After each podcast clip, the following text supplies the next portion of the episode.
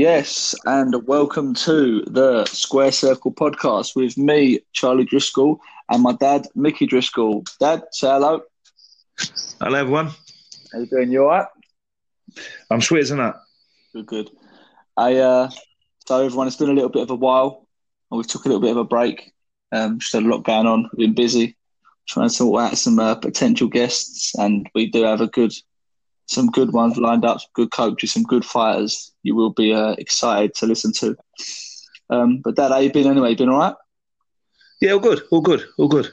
Missing the old boxing? Tremendously. Gym's open again Monday. Fantastic news. Yeah, you know, I think I think everybody needs it, don't they? I think everybody. I think even the keep fitters, the boxers, the youngsters, the everybody needs a bit uh needs the boxing back in their life, and I think. Uh, hope, it's not, let's hope it's not big repercussions for, for, for our sport that in general we've not been able to do anything for a year or no contest and stuff like that for a year. Let's hope it doesn't knock on with our sport and that we, we you know we can come bouncing back at Yeah. all levels. That's it. Yeah, every fucker in every weight. Gone up three weight divisions in the old lo- lockdown. Um, Yeah. So, just quick, Dad, I put out on my Instagram uh, yesterday uh, three questions like we did last time, uh, but this time I went with favourite punch, best heavyweight, and greatest coach. So um, we've had a few responses back. Well, I say we've had a few. We've had quite a few responses back, to be honest with you. But I'm only going to get through the first 10 or so. Do you know what I mean? Because they're quite a lot. Um, so shout out to everybody who did come back to us. Um, thank you very much for listening. Obviously, it's been a while since the podcast came on, but we will be back up and running again. We've got boxing Saturday night, which me and Super Mick will be talking about the result and certain things coming up. Uh, we'll have up and coming fights coming. We're going to have a couple of people on talking AJ Fury. So we've got a few things coming up. But today we're obviously going to be talking them three questions that I spoke about. So we had a few, we had quite a mixed, uh, obviously, opinions on the shots. We had, ev- we had quite a quite an unanimous on the, the heavyweight and the coaches. So we go first. We're going to read these out just from our first, I think the first eight or nine sort of people we've got, but got quite a few here. I'm going to go through all of them. So Peckham ABC, shout out. They've got favourite shot, lead, screw, best heavyweight uh, Teofilo Stevenson, and coach. They've gone for their own coach, Dan uh, Peckham ABC. So shout out John Stubbs, straight backhand, Muhammad Ali, and he's gone for uh, Super Mick as his favourite coach. so it's a nice one, Stubbsy there. I'll back that. uh, so Tom Pageant, I think he's missed best shot. I don't know if I've missed it here, but I think he's missed it. But anyway, he's gone best best heavyweight Ali and coach Bill Stewart. Um, Gareth Lawrence, good coach from Essex. Got a few uh, pros around there. Good stable up near me. He's gone for uppercut Ali and uh, Steward again. Ruth, obviously massively into boxing, she knows it in and out. She's always there. She's come straight in with front hook, Joe Louis, which nobody else has come with, and Emanuel Steward again. Uh, Dan has come in with the uppercut, Tyson slash Lewis, uh, and also best coach Roach, Freddie Roach slash Steward. Um, we've got Mighty Quinn, 86, is coming with left hook, Ali and Steward, which is obviously coming in quite unanimous as you know we've had quite a few there. Sam Mast, 97, who's come in with the jab, best shot or favourite shot. Mike Tyson and Emanuel Steward. Uh, then we've got Bill in with a bit of a different one, Klitschko, and he's gone for trainer Eddy Reynoso, who uh, is Canelo's coach. So we've got a mixed few there. We've had a few other ones. Um, we've had a few different come in, to be honest with you, Dad. But I'll be honest, out of the load we've come in, we've not, we've not had. There's some big names. Uh, coach wise, I'm talking obviously shot preference. I mean, that's anything. But I'm talking we've not had we've not had the big names like uh, Cus D'Amato, uh, Angelo Dundee. We've had nobody. We've had none of them sort of big iconic names that people would know. Obviously, it's just gone Emanuel Steward really. Um, but so we're going to go down anyway because obviously my number one was the favourite shot. So we've got a few. Okay. We've got a few there. So we've got lead screw, straight backhand, uppercut, front hook, left hook, uppercut. We've got we've got all. We've got all. We've got a variety. Um, so I'm just going to ask you, being someone who's boxed, being someone who's coached, to someone who's been in both sides for such a long time. What's your favourite shot, Dad? I'm going to say the bolo initially, but a shot that very, very few fighters can throw or can throw being comfortable. Obviously, the most important thing about any shot like this is going to be somebody you're comfortable with. Mm-hmm. Um, and mine is the bolo. Now, even with the backhand or lead hand. I'd like southpaws. I like the I like the uh, Luke Campbell style bolo with the, with the backhand through the middle as a southpaw to an orthodox fighter because you can catch them straight down the middle. But my my honest favourite, and a lot of people I've done it before when I've done, when I've done a tour a while ago around around the country, and I was saying that you know throw a bolo. Everybody leads a bolo with a backhand. My favourite shot is possibly a jab or or or or a feint. They throw the jab out, and you have a little slip inside and lead it with a lead hand bolo. It's it's dynamite. And, and we all know that you've only got to tap somebody anywhere near the solar plexus and then on the floor. Mm-hmm. So um, my favourite shot, without question of a doubt, is uh, the lead and bolo. Um, but having said that, I've got to be honest, and we've got to talk basics here. We're talking about as a coach and stuff. You can control a bat with a good jab. Mm-hmm. You know, it's yeah, one hundred percent. Solos and your, your and your all the shots and the fancy stuff in the world. Let's go back to the basics and let's be honest here. Any coach or any boxer will tell you, someone's got a good jab. It's very hard to get into as a fighter, going forward or going back or whatever.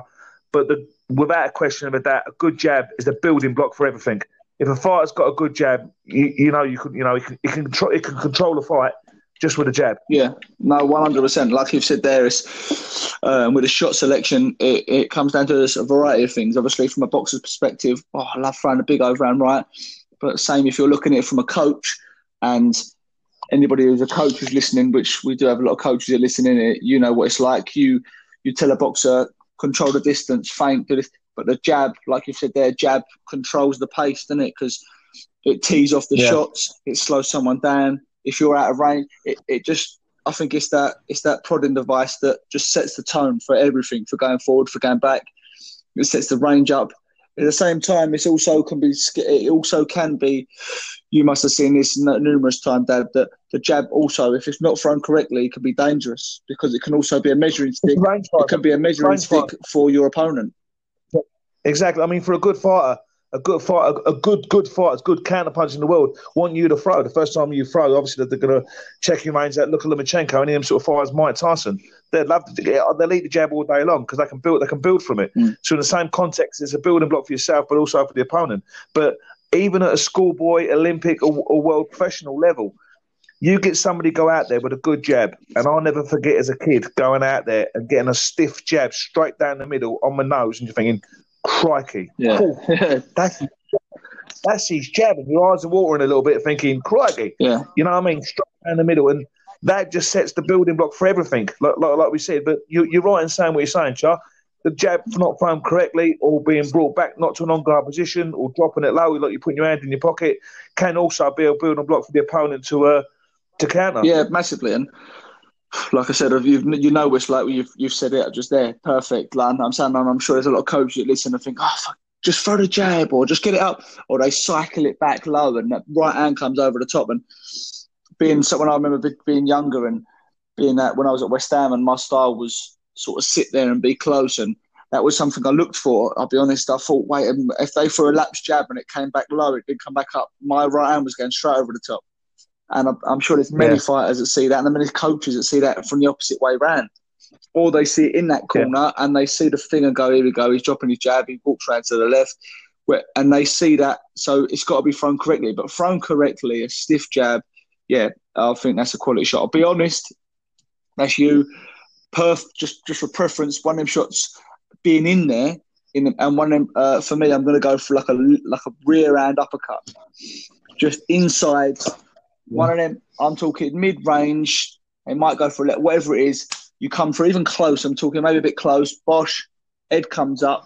It can sort. You can go for the left body, look to the head, whatever you're going to do. Roll. Uh, for me, just preference. I like the rear round uppercut to the head. I like that. But uh, you've got a few here. Screw shot, beautiful shot to throw. Yep.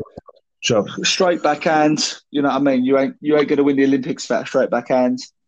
Um, Charles, just a quick one. Story shot. Where we're going at the moment, at the current scene. Dennis McCann. second to none. Yeah, lovely as an amateur. And now as a professional, that little slip, little screw shot in the middle, beautiful. Yeah, lovely, beautiful. lovely The way- shot. The way he put to, he transferred the weight correctly, straight onto that front foot. Not too much, not too little. He comes there, and it tees for anything, Dad. It comes out. He could go with the right hand over the top. He can go right hand. You know, one of the best the- one of the best screw shots I've ever seen was Azumah Nelson against Pat Cowdell. He knocks him out in about I don't know about a minute. Pat Cowdell was a phenomenal boxer, a phenomenal amateur, done fantastic with England and GB, and was a great pro fighter. And he boxed Azumah Nelson, and uh, knocks him out in the first round with a little screw shot straight in the middle. Beautiful shot, absolutely beautiful. Couldn't even see it coming. Couldn't even couldn't defend against it. You know, Yeah, yeah. just went straight. They the won them shots, yeah. He don't see it. Uh, we've got here, obviously, Ruth said front hook, so left hook from the front. Beautiful shot. Uppercut, like I've said Yeah. there.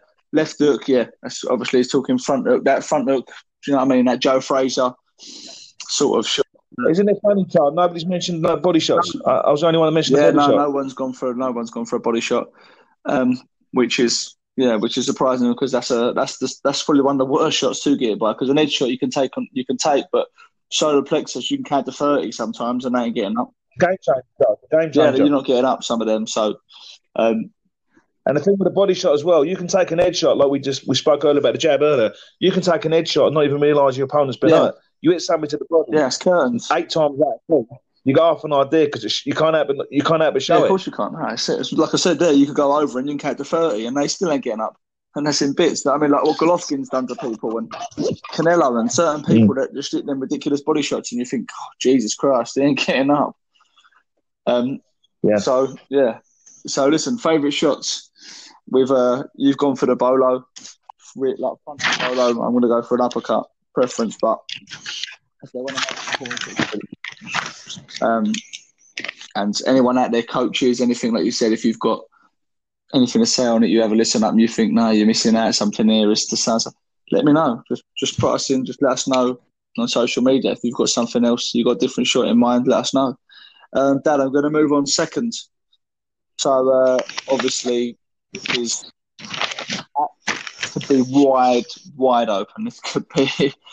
This is mad. So, there, so this there could be so so many from the history books. They could be up to date right now, but we're going to go best heavyweight. So, majority of people, I'll be honest with you, ninety nine percent of people have gone Ali straight away. Uh, I've got which one I don't think did get enough shout out here. From which brilliant was from from Ruth, which went uh, Joe Louis. Uh, I've got also Yeah, also, I've got. I'll come to them one by one, Dad, because I know you know your stuff, and I've got facts in front of me. We've also got here from Peckham, which is great. Peckham ABC Teofilo Stevenson, which is an amateur, three-time Olympic gold medalist, Cuban. Yeah. Um, I've got Tyson and obviously Lennox Lewis as well.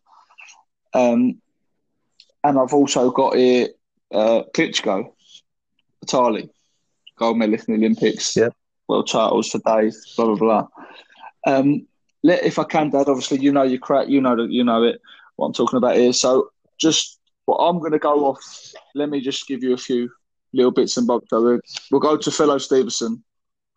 Obviously, ridiculous fighter. If anybody doesn't know, he was a Cuban uh, amateur boxer, never went pro. I'm sure you got a few more facts after Dad, but he won three Olympic gold medals.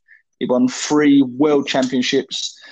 He won six. Uh, he won six Central America championships. He won two Pan Am games. He won 17 gold medals in his time for Cuba, like got world tournaments. He had 332 fights, 302 wins, eight draws, 22 losses, uh, and was phenomenal, just like a phenomenal, absolute phenomenal talent. Um, you've you've got a little story, I'm sure, that Teofilo and You've told me before. Yeah, well, you know, this is back in the day when um, communism was was was massive back in the sixties and seventies. Obviously, through Russia and Cuba and, and China and so forth, and countries like that. Uh, I've been to been to Cuba myself, and, and and you know they're so patriotic. Them people for where they are. This fella's gone out. He's an absolute icon. You know, he, he's bigger than David Beckham or somebody in England you, you can imagine. He's absolutely massive. Boxing's the national sport in Cuba. This guy's Olympic three-time champion, heavyweight champion. There was a massive thing back in the seventies. They were trying to get Muhammad Ali, the reigning world champion, um, to fight to fight him, and he got offered like a million pound over three rounds. And he was actually quoted in saying, "What's a million pound to me when I've got fifty million people screaming out my name?" Because he was so patriotic for Fidel Castro and for the Cuban cause Yeah. and the Cuban, Like I say, so he didn't he didn't care. We talk about fighters now; they wanting this money, wanting stuff like that. He didn't want that. Mm. All he wanted was to make Cuba proud, to be proud to be a Cuban, and go out to, to world tournaments, Olympic tournaments in his Cuban tracksuit and so forth. That that that is that is phenomenal because because that fella could have been massive. I'm not saying he would have beaten um, Ali, but all I'm saying to you is that that that patriotism for himself and within the sport and, and, and what what a mentor in the sport for the amateur Yeah. boxing. and uh, set an example, obviously, and he paved the way because Cuban amateur boxers are, you know, as as you know, you first hand seen it, absolutely amazing. But also, just quick there, I've uh, I've seen, I've, I've seen, obviously, and read about him that you know, uh, two obviously in 19, 1984 and 1988, the Summer Olympics, Cuba boycotted the Olympics. So he actually missed out Yeah. on his chance. And obviously, he was still boxing present in in certain games in South America because he won he won the games at in I believe it was '86. He won Super Heavyweight World Championships, so that was well into his career. So '84 and '88 they actually boycotted the Olympics, so he could have become he could have had the chance to become a five time Olympic champion, but unfortunately Cuba pulled the plug on it. Um, but Yeah. like you've just said there, it was just yeah generational. Um, generational, something different. So we'll move on. We'll move on to Ali later because we know about him. Everybody knows about him. You, you know what I mean? I, I think if you don't know about him, then you're crazy. So what I'm going to do is I'm going to go over to Joe Louis, um, which I don't think your average show knows about. Listen, you know your boxing, you know Joe Louis, of course, but if not, then you don't. Um, I'll start off with that. Just quick, called the Bronze Bomber. I believe he was one of the first black heavyweights ever. Uh, I think he still holds, or he did hold for the longest time. Uh, Vic, he, he, Is it? Joe Louis. He's the brown bomber, not the bronze bomber. No. You know what? I've got Deontay Wilder here. Brown bomber. Well done. I uh, so uh, brown bomber. Yeah, I'll take Yeah. that one back. Oh, whoa, whoa, whoa, whoa, whoa, whoa. Start again. Yeah, so uh, yeah, the brown bomber, Joe Louis. um, he was yeah, 25 consecutive uh, world title defenses for all weight classes. I believe that was as well. That weren't just for heavyweights. I think it was like the longest single reign like, of any champion like in history. Um, obviously, he also won as an amateur. He had an unbelievable pedigree. He had he won the Golden Gloves, young. He won the champ- national championships. Total of uh, 69 fights, 66 wins, 53 by knockout, and three losses. But then three losses, I believe he avenged every single one of them. Um, Joe Louis. you know a bit, yeah, Joe Louis, uh, obviously Max Schmeling, famous fights, but he got, you he know- got beat by Marciano. He got beat by Marciano, Ezzard Charles, and Max Schmeling. Max Schmeling he did, but he did, Marciano was his last fight. And his last fight with Marciano, when he actually got beat, one of his best mates was one of our other favourites, uh, Sugar Ray Robinson. He was actually in the changing room with them. Someone had gone into him, and there's Rocky Marciano just beat him, and um, uh, Sugar Ray Robinson with with Joe Louis crying, and he said, "What are you crying for? It is what it is. Let's move on with life." You know. Yeah, so he's beat. He's obviously so. Marciano was his last fight. He's lost. Um, Yeah. His other loss was Ezzard Ezzard Charles. Yeah, Ezzard. Charles and Max Schmeling. Yeah, but well, yeah, one unbelievable, unbelievable heavyweight there. So that's a good shout out there. Um, we're going to move on. So we've had Tyson and we've also had Lewis. So what I'm going to do is I'm going to start with uh, Lennox Lewis, uh, if we can. Um, so I'll I'll kick it off, Dad. Lennox Lewis, I've got. I know you. You know, probably was more that sort of time. I'll be honest. You know a bit more than me. Forty-four fights, forty-four wins, only two losses, thirty-two knockouts, one draw, uh, Olympic gold medal, Commonwealth gold medal, Pan Am silver medal, North American Championships, two-time gold medals, Junior World Championship medals, one Gold. heavyweight. Yeah, gold medal. Sorry, yeah, gold medal when as a as a world champion, uh, junior, WBA, IBF, every single world title I think he'd won. Um, unbelievable, unbelievable fighter. But what? Uh, go on, Dad. You've got more on him. just for me, Char, we look at all these fighters, and, and, and like I say, I've got loads of the older ones. I was just thinking about. I, I was going to bring out about Jack Johnson, about uh, Jack Dempsey, about Marciano. But for me, you actually sit down and, and people, I think, underestimate. Can you hear me? Yeah, go on. You, you cut out there. Go on. Underestimate. Uh, people people underestimate what Lennox Lewis has done. And do you know what? It oozes through this, not only just for the best fighters of all time, but the coaches. And do you know what Lennox Lewis has got? Absolute pedigree. And I'm not saying that because he was born in West Ham. Um, because he, um, but I'm just, I'm just, I'm just putting that one in there. But you look at the football, you just said world junior champion. So he's gone from junior yeah, from, from young, yeah, the Olympics, phenomenal. Commonwealth, everything. Two losses and a draw, and he's avenged every one of them bats against Oliver McCall, Hasim Rahman, and uh, Evander Holyfield. He just oozes pedigree. He could box, he could fight. Let me just read out a little list of a couple of fighters. There's a couple of English fighters here as well that that, that he's actually boxed, and, and it brings him. Hang on a minute, this geezer was, was the real deal. Uh, yeah. You know, Tony Tucker, Frank Bruno, Tommy Morrison, Oliver McCall, Henry Akinwande, Shannon Briggs, Evander Holyfield, David Tua, Mike Tyson, Vitali Klitschko, Mike Weaver, Glenn McCrory, Tyrell Biggs, Derek Williams, Gary Mason, and Noel Quarless. How many world champions have you got there? That's that's let, yeah, that's unbelievable. Fight, and the, I know the fella comes out of Jamaica, or he comes out of Canada as well, or he boxed with them in the Olympics and so forth.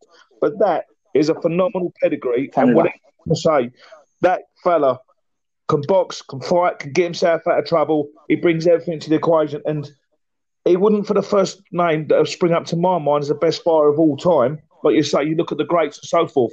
Maybe he yeah. wasn't that well. I don't know. But, but he gets overlooked. He does get overlooked, definitely. definitely. Also, even in England, Charles, even in England, people yeah, are, yeah, people definitely. are Bruno ahead of him. You know, just yeah, yeah. only because of the media and so forth. That as well. Just, just, just that. Just quickly. Also, obviously, he did actually win his gold medal in the super heavyweight division for Canada. Did you know he beat in the finals? Nah, Tyrell Biggs. Riddick, Riddick Bowe. I didn't know that. Yeah, okay, yeah he, he, he, beat Riddick Bowe in the world final of the Olympics to win a gold medal, which is another fighter who's absolutely phenomenal. Do you know what I mean? Yeah. So, like you've said there, it's got pedigree from day one. And who's, who's his pedigree, Charles? Who's is it? Uh, yeah, and what gentleman, yeah. what gentleman. You speak to him now. You know, what I mean, I mean, he's the same yeah. as as as, as, uh, as, as um, He plays chess. He's a well-spoken man. You know, yeah. he, he, comes across really, really well, really well. He does. Yeah, that better for the sport for these kids now. That unbelievable. Obviously, these people, that, these people, these people that are in the gyms and come through and, and got to be an hard man sport. It's not that one bit. It's about sportsmanship it's about learning respect and discipline and and it's brilliant that there are them, them coaches out there that are doing that, and like yourself, yourself, and other people that anybody's listening. That I think they teach that, and I think that's priceless. Just one second. I think it's worth for them youngsters out there because I've got loads of youngsters that I speak to, I've spoken to previously, and family that haven't got an idea about some of these fighters. Just want to bring up, just, I'll just run over just really quickly because I know I babble on other crap. Jack Johnson, the Galveston Giant, was champion from 1908 to 1915. People need to realise, we just spoke about Joe Louis.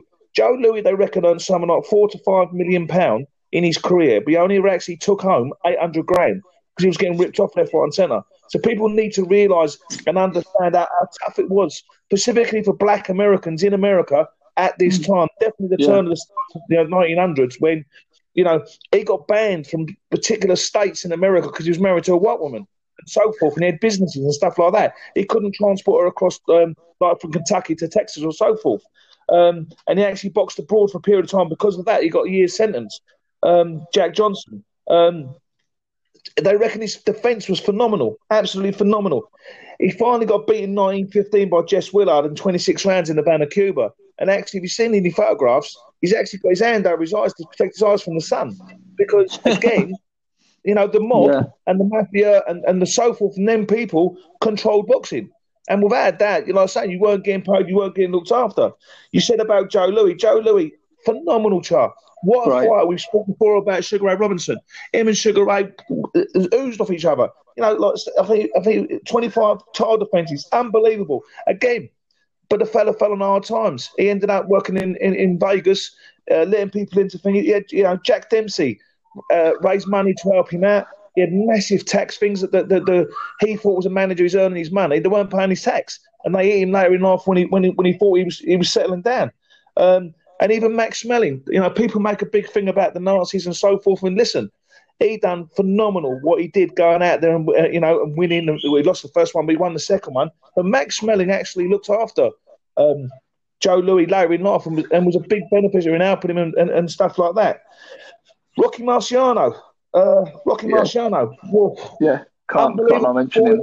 49 wins, phenomenal, an absolute beast. You know, you look at someone like Clubber Lang on Rocky 3 or Rocky 2, wherever it is, and you think he was an absolute beast and animal. But then again, you have to sit on the other side and think, well, hold on a minute. Was he well managed? He's an Italian American, uh, uh, particularly like possibly the mafia. Was he protected by the mafia? Was there fights there for him? Someone like Jack Dempsey, the Manassa Mauler. I mean, he was champion from 1919 to 1926, went on to be a movie star and everything. And and uh, Jack Dempsey's renowned for the long count. Now, you probably know this chart, but there's probably people out there that don't know about it. At that time, you used to drop somebody and you just stood over them. When they got up, you stayed at them again. Yeah. It was a yeah, yeah. standing eight count. It was the first time a world championship bout they brought in. They brought in. He's boxing Gene Tunney, um, and he's dropped him, and he's he's standing over him, not going to the corner. They reckon Gene Tunney was on the floor for like a minute, a minute and a half. By the time he's gone to the corner, he's got up, we, you know, got got his senses and just boxed his head up. And I think it was it was Dempsey's it was uh, Dempsey's last fight. But just a couple of names there for youngsters and people to look into and go on YouTube and go on go on your internet because boxing's got a phenomenal history. And whatever you want to say about bits and pieces, and kids just say, "Oh, it ain't like that nowadays." It is. Boxing hasn't changed general, not in general. It's still about getting it and not getting it. So you can look at somebody from the 1920s and look at somebody in 2020 and relatively say, yes, he's thrown a jab, he slipped it and thrown a jab back. It, yeah. It's the same. The basics are the same. But I don't. I think, like I said, a lot of people are obviously education. If you sit and watch football, you sit and watch badminton, you learn from it. You learn who's good. You know what I mean? You know these players. You know that. And sometimes I think these these greats um, with a younger generation may get missed Another one just quickly there that you mentioned, Joe Louis. We're talking James J. Braddock, the Cinderella Man. They made a film out of it. Don't get yeah. mentioned. Obviously, beat Max Baer, unbelievable. Goes out next fight and loses to Joe Louis, which was uh, unbelievable. And there was just there's so many, so many names that obviously we, we'd be all night, me and you talking, we know, but there's so many. The best about and and you talk about the heavyweight champions, and I was I was looking something earlier. And I remember when I was a kid in 78 when, or 77 when Ali got beat by Spinks.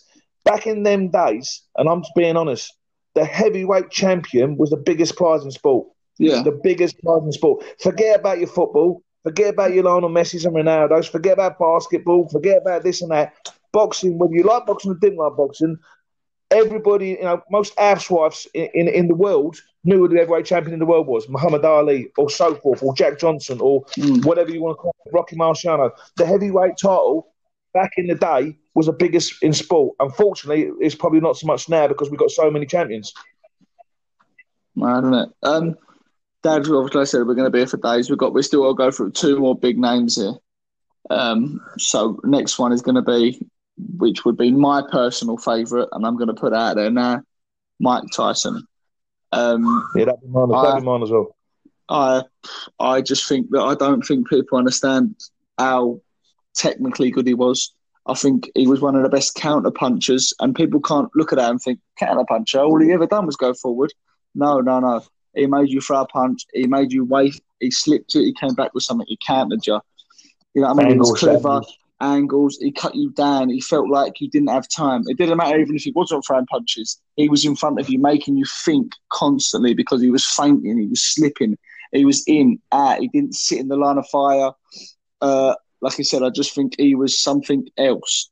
Uh, I'm talking his first 25, 30 fights when he was game and he was, he wasn't, there wasn't money involved. There wasn't nothing else.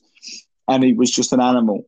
Um, Mike Tyson, obviously, he's come up a few times in here, but like I said, winning the world title what 20 years old, wherever he was, uh, unbelievable, absolutely unbelievable. Baddest man on the planet, as they said.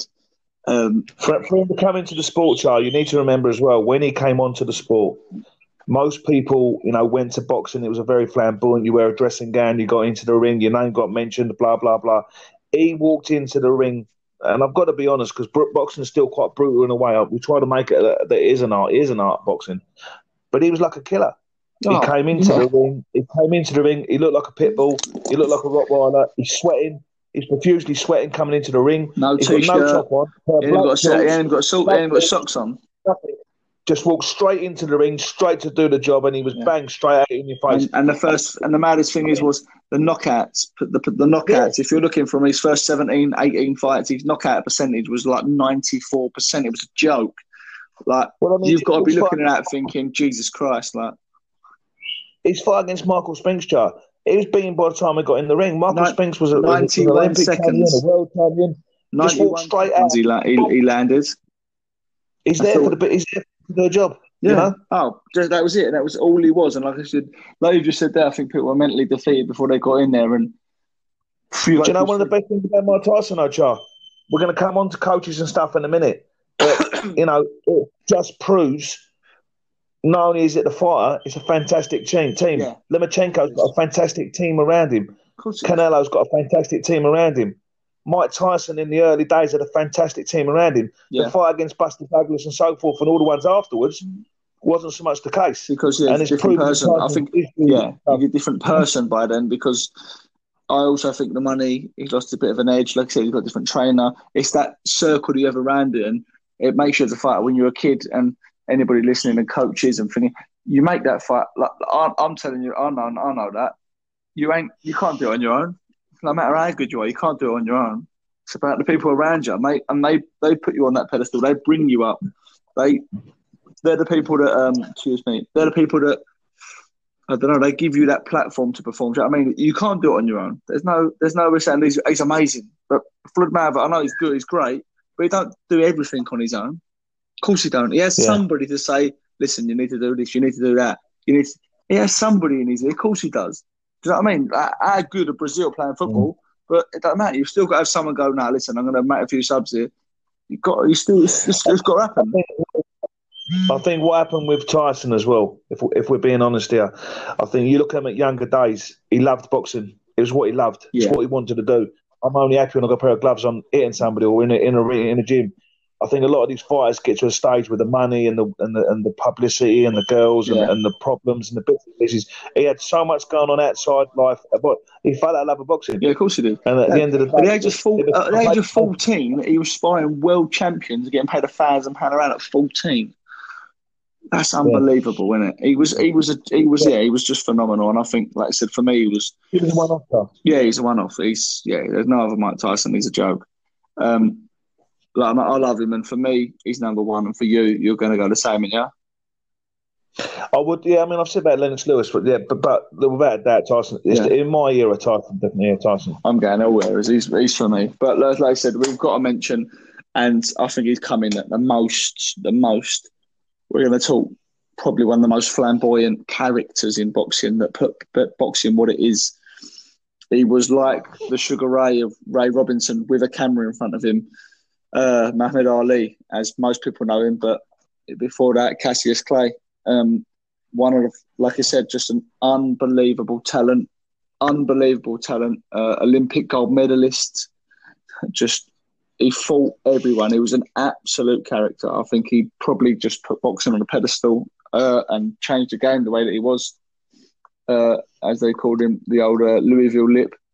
He, yeah, just phenomenal. I'll quickly read off his record here for your dad uh, 61 fights, 56 wins, 35, 37 knockouts, five losses, but they only came at the back of his career when he was old. But he was just phenomenal. Well, I don't think anybody in any anywhere in the world you can go to out Mongolia, to South Peru, wherever you want to go in the world. Anybody that knows things, that that fella's done more for boxing than anybody else. Yeah, hundred percent. No question. You know, he um, he's the face of boxing. He, he's a, you know he, he, was brilliant what he's brought to the sport. You know, um, even nowadays the kids go about and you know we speak about you know flamboyant boxers and so forth stuff like that. Nobody brought the box to, to his level, to his level what he did.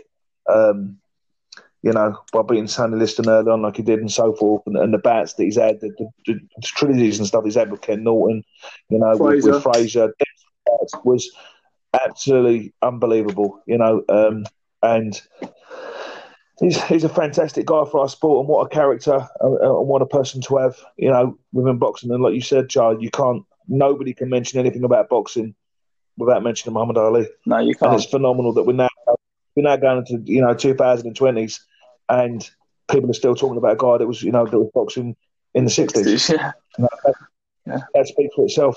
Yeah, and like he said, he speaks for himself, and his name speaks for himself, and I think it will carry it. One second, Dad. We quickly move. Um, I think it will. I think it will speak for itself for a very long time. Um, like I said there, and it wasn't just he had pedigree from day one. What do you I mean when he won an Olympic gold? Uh, and yeah. he spoke he spoke so like I say so fluently, and I don't think it, it, gave a platform. And I think for even a lot of martial arts, Dad, for a lot of sports, he gave that flair. It don't matter if you're a tennis player. There wasn't people that was outspoken like him. There wasn't people like him before. Um, and I just think it what an entertainer. Do you know what I mean? What somebody you want to tune in yeah. to either watch him knock someone out or not get knocked out. Like obviously, yeah. and it just brought so much attention to this beautiful sport that we love. Yeah, totally. I couldn't agree with more, Charles. Couldn't agree with more. You know, um, it's just sad. We spoke about we spoke about um, Lewis and so forth, and it's just sad to see the way towards the end uh, that he was in his last couple of years. Like you said, he lost a couple of bouts. His final bout was against Trevor Berbick, who, believe it or not, was was Mike Tyson's first heavyweight, you know, um, world, world, championship fight against. Uh, he won the title against. Um, but it's just sad to see the way that, that, it went on, maybe a little bit too long, uh, where it was. But what a fighter, yeah. you know. And, and there's this race today that can't move around the ring like he did, you know. No, nobody. And nowadays, you know. No, I don't think there was. Um, like I said, we've done two seconds. Me move. Uh, yeah, we've done. We've done heavyweights. Yeah, Dad. We. Uh, I don't want to go on and on and on and kill people's ears, but uh, so we're going to talk. We're going to talk coaches. Um. So, like I said, I've had a few come back. I'll be honest with you. 99% of people came back with Emanuel Steward. Um, that's a surprise. Yeah, I, that's nigh on all I got. Hello, and uh, just quickly, we had a little break there. Um, sorry for whatever happened there. Just uh, so we was obviously getting ourselves into coaches. Our third question, as I was talking to my dad, um, we had and like a big, big ratio of people come back and say Emanuel Steward. I'm talking 99% of people came back from Emanuel Steward. Um, so, say again? That's quite a surprise, really, isn't it? I mean, Emanuel Steward's a phenomenal coach, but I would have thought that'd have been more like boxing people, as it were, necessarily. So I'm surprised, like even like, like general public would, would have come back with not someone different. Yeah, well, that's what I'd have thought. There's a few obviously big names that didn't get mentioned. Uh, one, Angelo Dundee, obviously, big, big name. Uh, Cus D'Amato, big, big name. There's loads. There's loads, but I'm talking at least of two there that you're talking big. Freddie Roach? We, yep, Freddie Roach. We had only one person come back with Freddie Roach. Obviously, that's a nowadays big trainer. Um, but what we'll do, Dad, we'll cover Emanuel Steward. We'll cover Emanuel Steward, and then we'll go over the other coaches. Um, so just quick, Emanuel Steward, obviously famous for the Kronk Gym, uh, obviously International Hall of Fame coach. Uh, so obviously famous for Tommy Hearns from the Kronk Gym, uh, Andy Lee boxing in famous yellow colours. But just going to quickly read off a few names of trainers that he was involved in, or he guided them for one fight or whatever it was. But people that came to his gym, and he was involved in their in a career fight or something. So you've got um, Wilfred Benitez. The, the, the, list, by the way, is unbelievable. I'm just going to name a few big names here. You've got Wilfred Benitez, uh, Julio Cesar Chavez, Miguel Cotto, Chad Dawson, Oscar De La Hoya, Tyson Fury, Gamboa, um, Naseem Hamed, Tommy Hearns, as we said, Evander Holyfield, Vladimir Klitschko, Andy Lee, Lennox Lewis, Oliver McCall, Gerald McClellan, Milton McCrory, Steve McCrory, Michael Moorer, Aaron Pryor, Adonis Stevenson, Jermaine Taylor, and James Toney. That's just a few names that you might know if you don't know the boxing, but they're big names. But there's there's untold other names. I'll be honest with you. Um, he was uh, just a phenomenal coach. Like I said earlier, he's trained 41 world champions throughout his career. Um, I believe one of his best, one of his best attributes was knowing to get at the best, to get the best out of a fighter, and to know that out of a stable of twenty fighters, you can't train twenty fighters the same way. Twenty fighters are totally different in every little, even if it's one something, one little minute little thing that's different. Um, you train them. Do you know I mean? They're different. Everybody's taught, they train different, they box different, they want to be spoken to differently. And I think he done that. I think he done that, and it wasn't just being a trainer. He was he was a guide, and I think he and I think people believed him in the corner. Do you know what I mean? And he see it, and he kept the fundamentals well. And I think just the education that he gave boxers himself. Do you know what I mean? Bettered the fighter, uh, and yeah, he was obviously a, just studied the, the art of the sport and was great at it. Um, Dad, thoughts, Manuel Steward? Yeah, yeah, phenomenal coach. Um, I mean, you know what he's done. We spoke before about pedigree. You know, he was a boxer himself. He's come through. He's gone through the amateurs. He took the Kronks as an out Detroit amateur gym over to the professional side of things, and you had fighters, as you said earlier, Tommy Hearns, Milton McCrory, go through as really successful international amateur boxers to go through as as world champion pros, and then establish that that where he's going. There's just need, need to bring a mention to his mentor or his mentor, which was uh, Eddie Futch, who obviously looked after Ken Norton and Frazier in the, in the big Ali fights. So there's there's a lot of there's there's history here that we're saying about you know that, there's moving on from one coach that, has been led down to another coach that's been led down to another coach that that, that builds that builds these uh, these these these um, these these hierarchies in, in boxing. Um, Emanuel Steward, like you said, Char, was phenomenal for having a particular style he went with that. I think there's something that's good about him, revolutionary for his day, especially back in in them sort of times, the 60s, the 70s, and the 80s, and so forth, coming through. He wasn't you're going to box this particular way. He built the boxer box to their style. Uh, another another trait that was very good about Angelo Dundee. Never tried to change their styles. Did the boxers box their box like you just said. You've got 20 boxers in your gym. You know, going to box the same way. Some are tall, some are small, some are bigger, some are heavier, some are heavy punches, some are more boxers, mm. and it's about understanding the boxer. And I think that's a big, big thing about being a coach is building that relationship and understanding the boxer. Hmm. Hundred percent. And something said about something that's very hard for someone like Emanuel Steward to do to have somebody come at him like Wilfred Benitez, who's a three-time world champion, mm. and he's boxing somebody else. To have that particular style, then to inherit that boxer, you have to let that boxer, relatively speak, and coach yourself a little bit. And just try to groom where, where things are, work on the basics. Who's potentially had thirty to forty to fifty fights back then with another coach, and then do you know what I mean? Then to come with a new cornerman who's going to tell him something new that's hard. But I think he also demanded the respect of anyone, the world champion or whoever it was. He he still gained that respect, which is a hard thing to do because if you've got a Miguel coming to come into your gym and who's a two-time, three-time world champion, you know what I mean? He probably know he probably forgot more than what most people know about boxing. To walk yeah. in and listen to every word he says, you've got to have an unbelievable amount of respect for the guy, um, which yeah, he did. And obviously, there, Emanuel Steward, amazing. Um, which was a great shout out from everyone who's given us. Just give him a shout out. You've just mentioned there someone that I can't believe didn't get much bigger shout outs. Um, was Angelo Dundee, who obviously trains Sugar Ray Leonard's Ali, uh, Foreman, Jimmy Ali, uh, Carmen Belizia, Carmen, how do you say it? Sorry, Belizia, Hector Camacho, uh, and just was unbelievable. Same thing again. He just was was something else. Was some just I don't know how you see it. And I, I believe Angelo Dundee didn't. I don't think he had a boxing career, Dad. Well, I was going to say there are some. You know, I always keep saying about pedigree and getting the fighters. I mean, I mean, it's, it's something you agree. I think he didn't box. I didn't think he boxed. Um, no, you're right. You're right there. Again, I, I don't think he did box. No.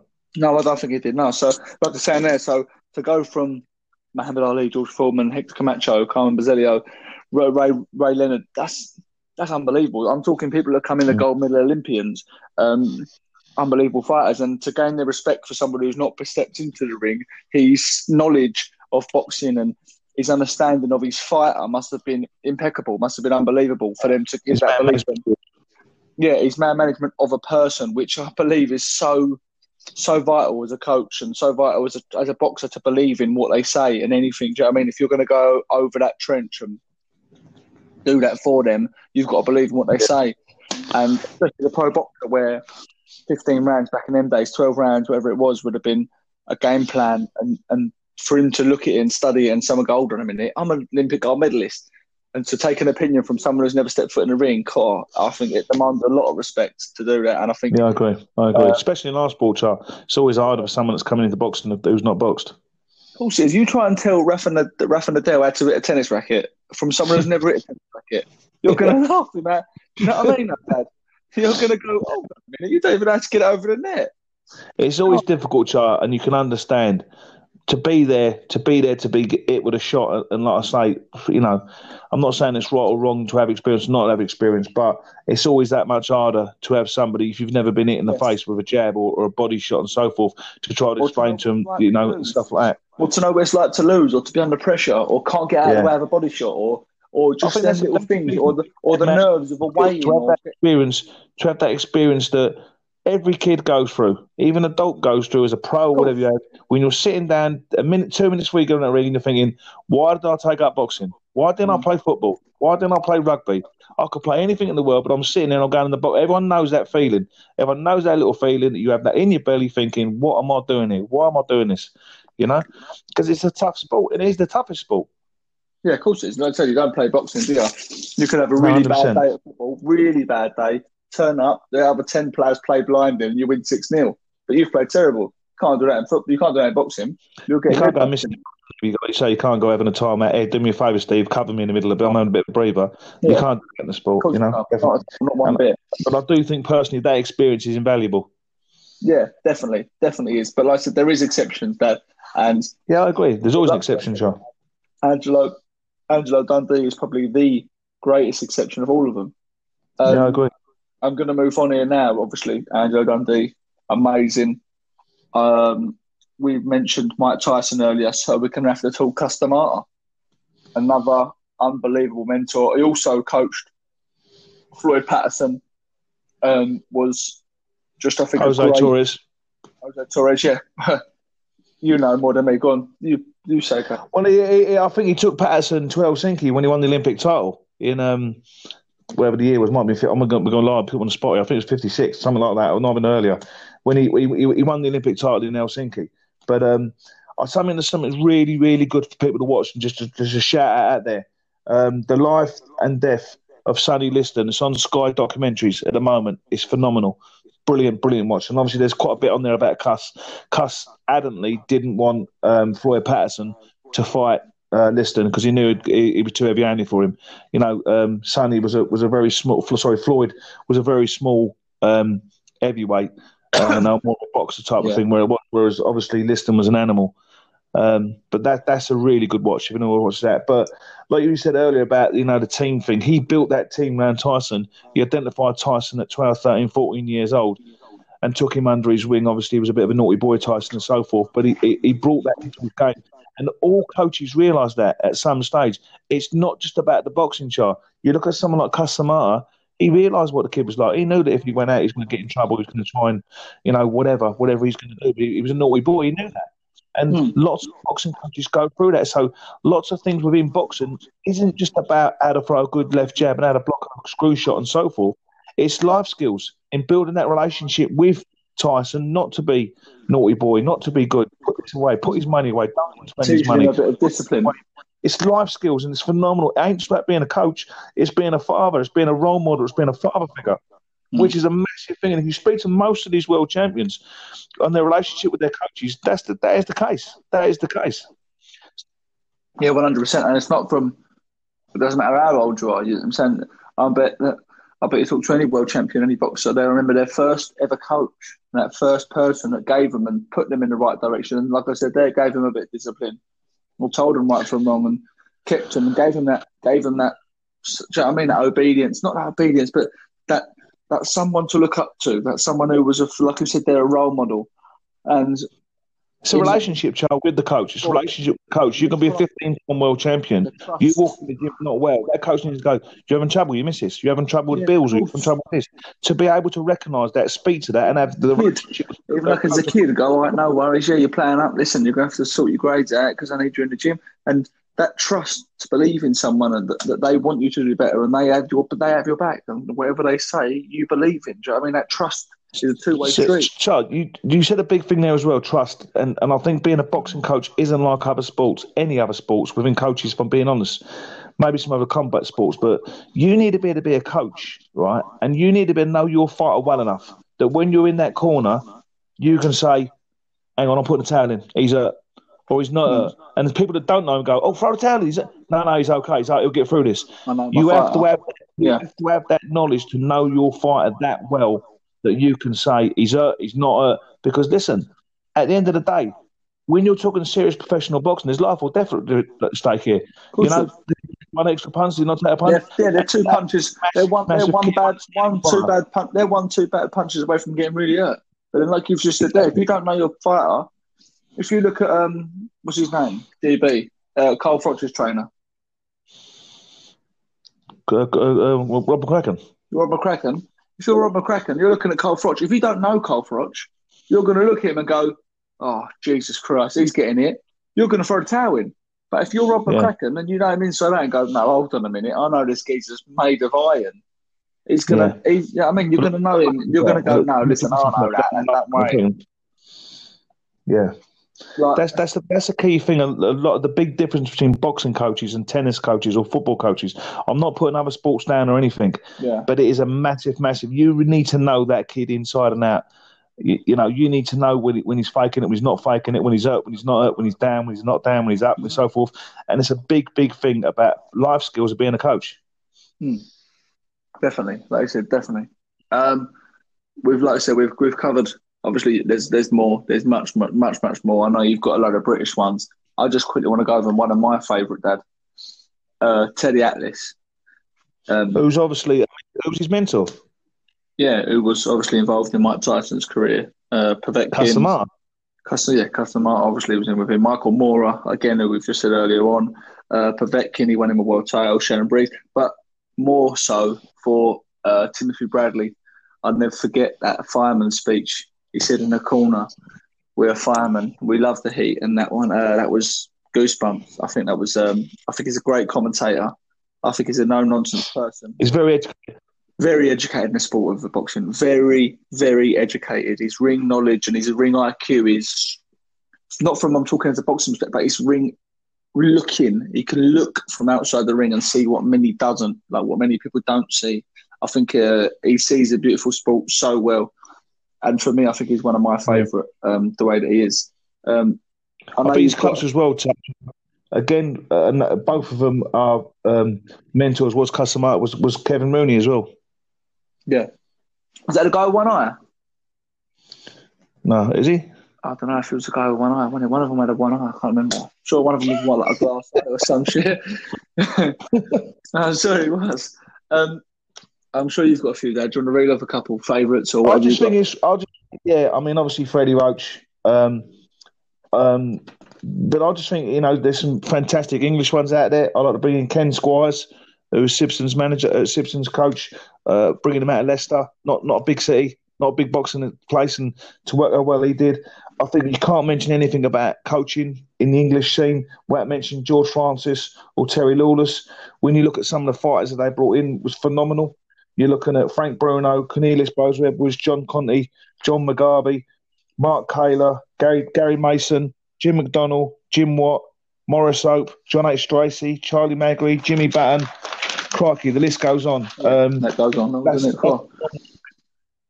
I'd just like to bring one of my favourites in, who's who's obviously we're talking about mentors again. Who's who, whose son is doing phenomenally well. I know he's got Daniel Dubois at the moment, Mark Tibbs. You can't go mentioning coaching in England without mentioning Jimmy Tibbs. Again, I've got to mention it. He's a West Ham boy. Hey. Um, and he told me a long, long time ago, and something that stuck with me. You know, as coaches, you, you take things off of people, good things, bad things, and so forth. And he, he spoke to me about something, and you know what? He really epitomised to me something that's that's an art of coaching. And he actually said to me, anyone, anybody, your nan, your sister, you know, your auntie in the Wrens, so forth, anybody can tell you how to throw a punch. See the art of boxing. The art of boxing is not getting it. And to teach a kid to defend, defend himself, not get it, that's an art. And for me, for me, that's brilliant. That that is that is that's what boxing's about. There's there's too many brave coaches out there. There's too many coaches that you know oh, you can do it. Come on, they watch a bit of Rocky and you know they want to be the best coach in the world and so forth. Boxing's an art, and to actually teach a kid not to get it from a schoolboy age to, to a mature man's age, so, so forth, of how to get in there when you've got hurt, how to smother your opponent and so forth. That's experience, and that's to have a coach like that's phenomenal. Um, so for me, Jimmy Tibbs, I'd probably put up with my time as one of the best. But I can't go. Being honest, I know there's hundreds of coaches to mention, but I've got to mention Brendan Ingle. Brendan Ingle done a phenomenal job. What he done with Naz, what he done with Johnny Nelson, um, uh, and them sort of fighters they're coming through. Again, a phenomenal talent that he built a stable, and obviously now his sons again are the pedigree of that that are coming through. And I think that happens very often with coaches. They, they come through. Maybe one day you'll come through. Second.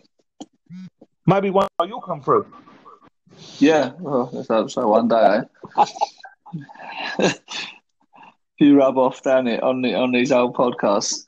Yeah. I um, but yeah, you, listen, like you just said, there some fucking names, and I do think, like you said, champions breed champions, and if you're around unbelievable fighters, if you're around unbelievable coaches, I think it's inevitable that you're gonna just you're gonna take part, you're gonna nick parts from what they've taught you, and, and and that's not no shame in that. That's great. You should take pieces from pieces and pieces and build your own. You know I mean? Your own puzzle. Yeah. Yeah. Um, and I think that's perfect. And like you said there, a quick mention that obviously we can't miss an, like a new age Angelo Dundee, which is Freddie Roach, which is trained obviously one of the greatest fighters ever in Manny Pacquiao. Uh, just there's loads of other fighters. He's, I can't even go on. Do you know I mean? Uh, Khan, De La Hoya. He's done loads, and he's Chavez Jr. Even yeah, he's done loads and loads of fighters. But you've got to give Freddie Roach a shout out. Beautiful coach and what he's done. Uh, was a boxer himself. He's like you just said there, someone who's been and done it from day dot, bread and just his bread and butter is boxing. Um, so you've got to give Freddie Roach a big shout out there. Um, yeah. I just yeah, I just think that was a. It was really nice to talk coaches.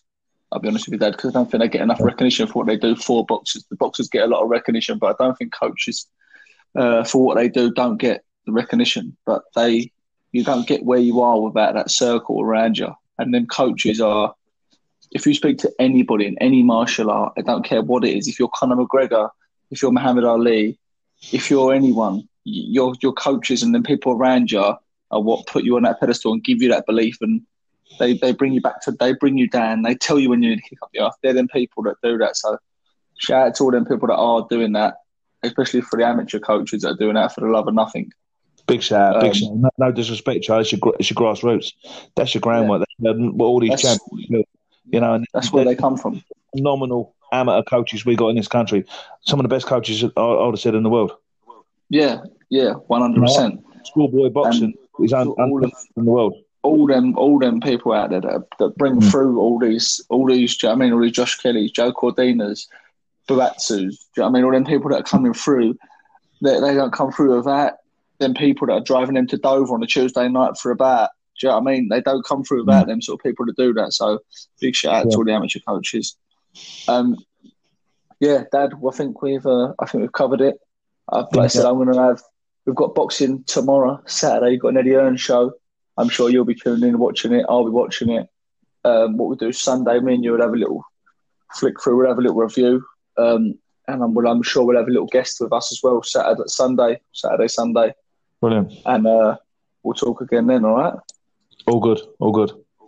All right, so thank you, Dad. and uh, thank you, everyone who's tuned in. We'll have uh, more coming up for the Square Circle podcast. Like I said, we have been a bit lax, we've been a bit off, but we will be back on it again and uh, we will have more guests coming up. So thank you to everyone who tuned in. Thank you to everyone who responded to our Instagrams, Twitters. Um, thank you very much, and uh, look after yourself.